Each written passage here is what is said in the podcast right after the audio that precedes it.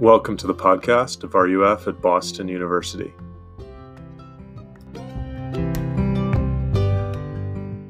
Well, welcome. I'm glad you joined us. Uh, it's so good to see each of your faces, and I know uh, we are in the thick of it. We're in the middle of the semester, and um, yeah, so I just really appreciate you guys, and thank you for being here. So, we're continuing in this series, Questions God Asks Us, and I want to begin by just um, talking about the problem in the world and the solution. And I think this comes up a lot. We we talk about the problem or problems in the world, and then we talk about the solutions. Um, and we can all agree that there is a problem or there are problems. And we can all agree that we need to have solutions. We need to come up with a solution. Uh, where we disagree is maybe perhaps the most important thing what exactly is the problem at its root? And from that flows what is the solution? So, this passage offers a solution to the deepest human problem. And Jesus gives us the solution, the offering of his own healing, not just the healing of physical ailments, but healing the root and the core of humanity's problems, which is sin. And I think we are going to find that there are some of us that are going to lean this one way, and some of us going to lean another way. Some of us are going to feel like this is too simple of a solution to the problem because it's too narrow and I'll explain what I mean by that. So some of you m- might be even offended because it's it's just too narrow. Um, and then others of us are going to maybe feel some friction because it's it's a simple solution and it's too easy. It can't be that easy. And so we're going to be talking with some some broad brushstrokes tonight. Um, th- these are only for you know teaching purposes. Of course, it's all not neat and tidy. Um, but I'll get into that in a little bit. The question before us tonight from God, from Jesus, is Do you want to be healed? Let me pray before we dive right in.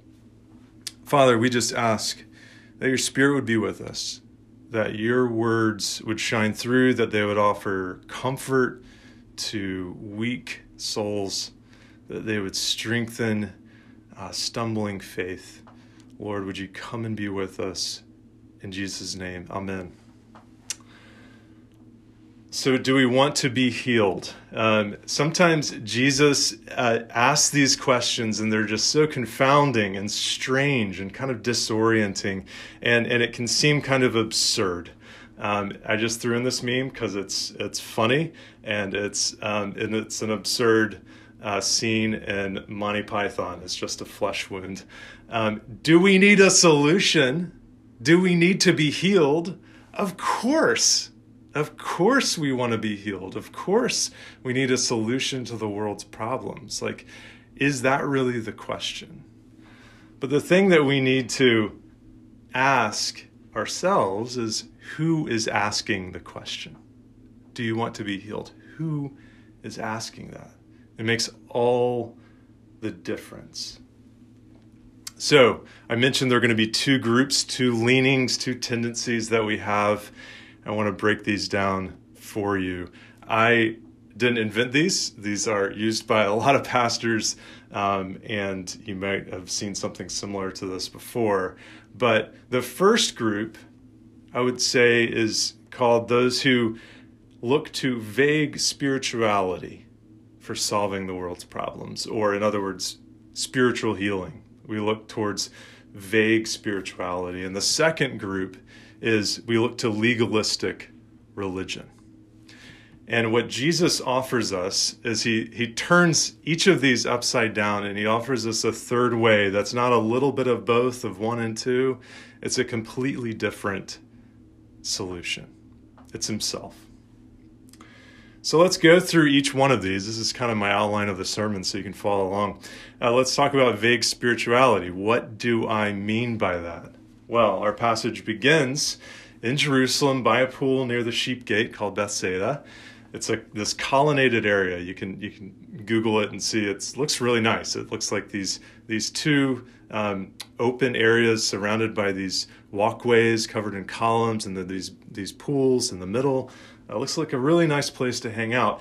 Except this was a place where a lot of sick people came. It says there was a multitude of blind, lame, and paralyzed.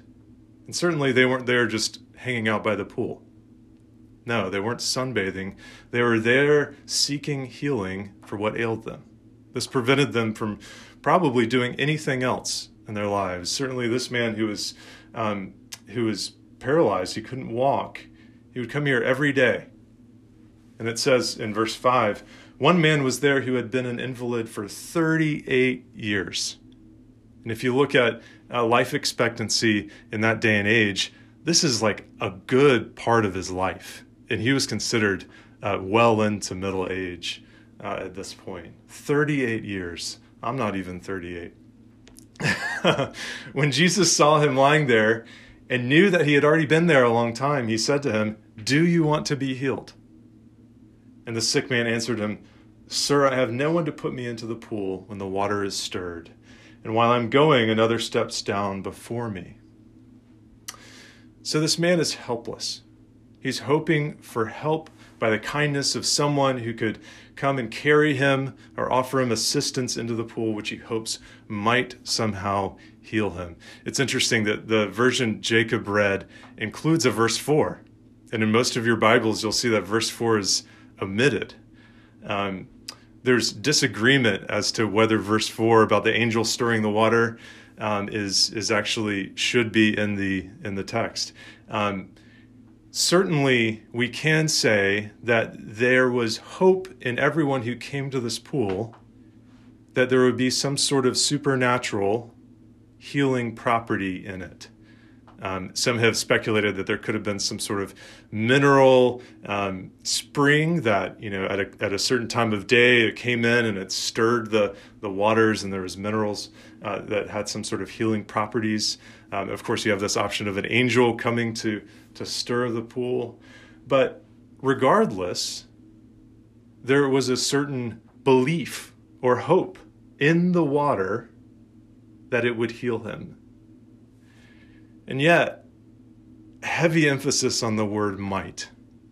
You can imagine every day this man waking up and thinking, maybe today, just maybe, I might be healed by this water. Now, what about us today? Um, spirituality uh, is a thing that um, we all, sorry, that was a little early. Um, we all, okay, how do I go back? Back. There we go. Um, we all appreciate. I think I think we, we live in a, a, very, despite us being in a secular time, you know, uh, we live in a very spiritual time as well. I think we appreciate, we respect different religions, different ways of spiritually expressing ourselves. Um, but a lot of times, the way we approach spirituality or even uh, approaching different religions is kind of like a buffet. Um, Cici's Pizza was one of my absolute favorite restaurants as a very young kid. Um, and and of course you you can probably be rolling your eyes right now like it's it's not the it's not five star you know Michelin rated restaurant, uh, but as a kid, you know if after the soccer game you get to go to Cici's Pizza and you get to fill your plate multiple times, which the, which is much kinds of pizza as you like, uh, it's awesome because it puts you, especially if you're a kid, you don't get to choose what you eat a lot of times. So this puts you in the driver's seat. It says, I get to choose and I get to fill my plate and go back and back and back and pick and choose what I like. For, you know, if you don't like Hawaiian pizza, you don't go there. If you, if you like pepperoni a lot, you take a lot of that. Um, this is kind of how we approach our faith a lot of times. This is kind of how we approach uh, thinking about religion and spiritual things. We say, well, there's a lot of different stuff out there. And I appreciate some from this, some from there, and I'm going to fill my plate with what might heal me. with what might satisfy my hunger. And we have to ask ourselves how much are we willing to trust ourselves to put together that plate? Because at the end of the day, it's on us. We have to choose. And if we don't choose the right way, well, we haven't chosen rightly and we're not healed.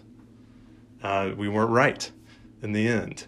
Uh, what an incredible amount of pressure to put on ourselves, where we have to figure out what the right concoction of spirituality and mixture of different religious practices is.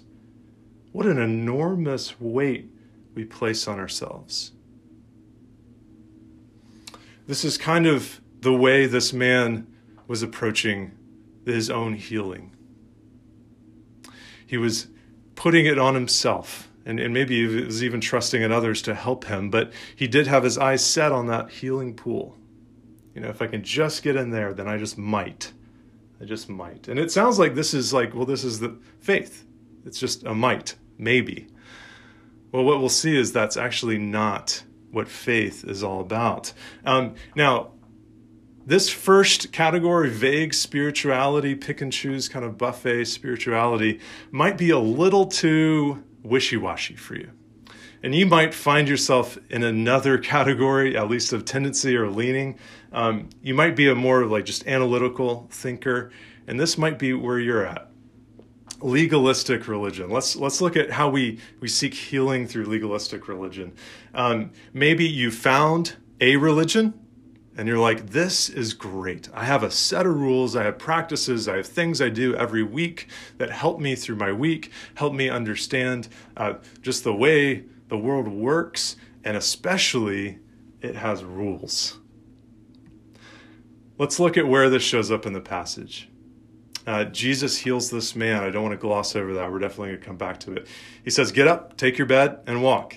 And he got up, was healed, took his bed, and walked. But, goes on. Now that day was the Sabbath. So the Jews said to the man who had been healed, It is the Sabbath, and it is not lawful for you to take up your bed. Now, these were just any Jews, they were uh, leaders among the Jewish people, they were experts in the law. But he answered them, The man who healed me, that man said to me, Take your bed and walk. They asked him, Who is this man? And he didn't know who it was for Jesus had, had gone to another place, he had withdrawn. And afterward, Jesus found him in the temple and said to him, See, you are well. Sin no more, that nothing worse may happen to you.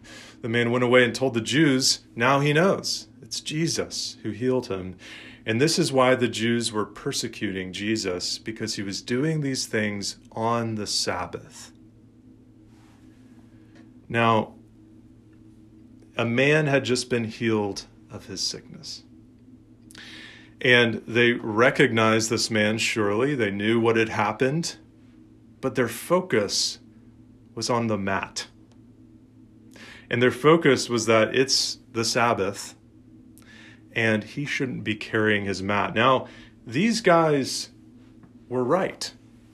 The tradition based on the Jewish law, the traditions that rabbis had passed down for generations on the Sabbath day, did say in a certain part on a certain page, a certain section, you can't pick up a mat and take it from one domain to another.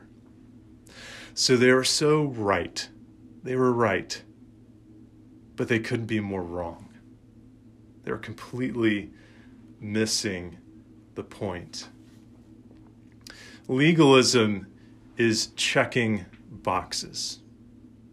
It's saying, if I just do this, if I just follow these rules, then I'm accepted by God. Then I can be healed. Then I can go to heaven. Then. So we once again come back to this enormous weight and pressure on our shoulders. It's up to me. I have to follow all the rules. And if I don't, then I won't be healed. What an incredible amount of pressure. in the Garden of Eden, we, we, we talked about this, um, I think, in one of our first uh, teachings in our first sessions. Um, we talked about how when sin entered the world, Adam and Eve immediately sought a solution for themselves. They immediately tried to hide their shame, to cover not just their physical nakedness, but their, their shame of sin before God. And they, they sewed fig leaves for themselves. This has kind of always been the case with humans. We, we want to do, we want to come up with a, prob- a solution to the problem ourselves. We want to heal ourselves. And for the legalist, what we do is we, we do good things we put on a good front because we're trying to cover something that is deeply wrong inside of ourselves. And that's why legalists are just crushed when they're found out in their sin. And that, that's why legalists are the least vulnerable people you'll ever meet. Because if they're exposed, then they're seen to be who they really are. So it's clear Neither of these solutions work. Neither vague spirituality or legalistic religion works. We need another way.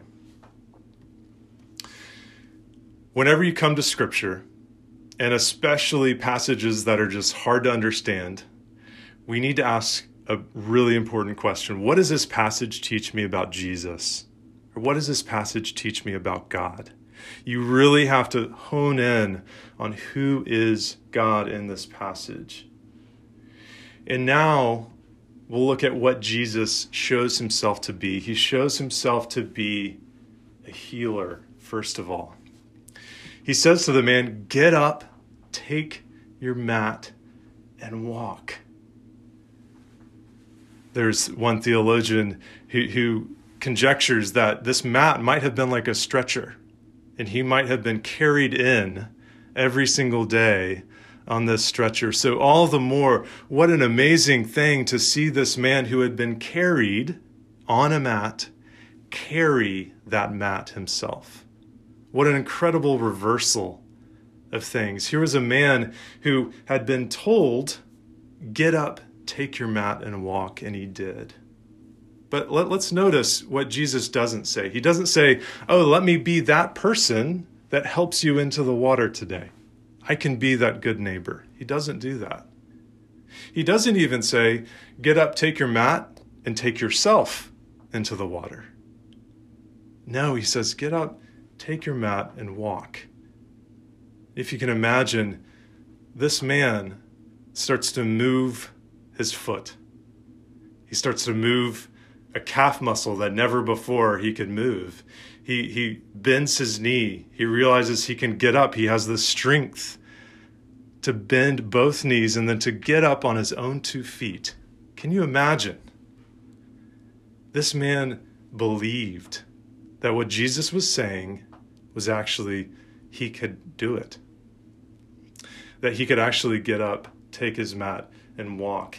He had faith in Jesus's words. He was healed not by water, not by his own strength, but by Jesus. You see, in the Bible, we don't have our vague spirituality affirmed. We don't have our legalism affirmed. What we have, and all throughout Scripture, there is a simple message Believe in the Lord Jesus and you will be saved. That's coming from one passage in the Bible, but this is the, the message of the entire book. Believe in the Lord Jesus and you will be saved. It's that simple. Period. Believe in the Lord Jesus. It's not vague, it's Jesus. It's not legalism it's not checking the boxes to come to Jesus and one day God saves you. No, it's belief here and now in Jesus and you will be saved. The root disease of humans is sin. And what Jesus does is way more than anything we could ask or imagine. He heals the very root cause of our problem. He covers our sin. I want to just hang on this slide for a little while. This is the simple gospel. This is what you can tell your roommate. This is what you can tell your five year old niece or nephew. What is Christianity all about? It can be understood by people young, by people uneducated, and it still is marvelous to those who are extremely educated and who are very old and who've been walking with God for a long time. Jesus is the center. Faith in him is the center of this religion. And friends, there's a there's a certainty that comes by faith. Um, there is it's an empirical Jesus that we worship, that we believe in. Uh, he is real, and he heals sinners. But he's also an offender in this passage, right? He offends the legalists, these Jewish teachers. So the gospel at the center of uh, the Bible might be clear, it might be simple, but that does not mean it's offensive or obscure, not offensive or obscure to some. The gospel pulls the rug out from under our religious strategies towards healing. Jesus um, is actually referred to in the New Testament as a stumbling block as a stone of offense. And it reveals that our, our hearts are bent inwards. We prefer to heal ourselves. We prefer to uh, kind of come up with self control enough to be able to win God's favor. But the gospel says that self control is a gift that comes from the Holy Spirit. What do I mean by that? We must be given the strength to walk in holiness. We must be given the Holy Spirit in order to even start to follow the laws of God. Legalism gets it backwards. We have to be given the gift of faith, the gift of the Holy Spirit, in order to become holy, like God is holy. The gospel also offends because it's exclusive in its claims. It is God rescuing humanity from his sickness, and he says, I'm the only cure. He says, I am the way, the truth, and the life, and no one comes through the Father except through me. This is offensive to so many of our instincts, but at the same time, it's radically inclusive. It says, Come to me, all who labor and are heavy laden, and I will give you rest. Take my yoke upon you and learn from me, for I am gentle and lowly in heart. For you will find rest for your souls, for my yoke is easy and my burden is light. There is no admissions policy other than faith in Jesus. It's the most exclusive and the most inclusive thing we can imagine. But friends, the, the one who, who offends, he's offending our instinct, instincts towards self salvation.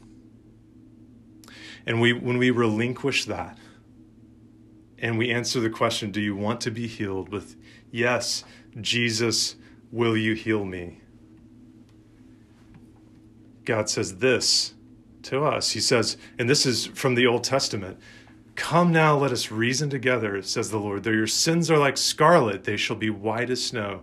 Though they are red like crimson, they shall become like wool. Jesus is not going to turn anyone away. So let's come to him. Do you want to be healed? Father, we just thank you for your gospel. We thank you for its simplicity Lord, we thank you that it's not the strength of our faith, but the object of our faith, that it's faith in you alone that saves. And Lord, we thank you so much for that, something we couldn't do for ourselves. We pray in Jesus' name. Amen.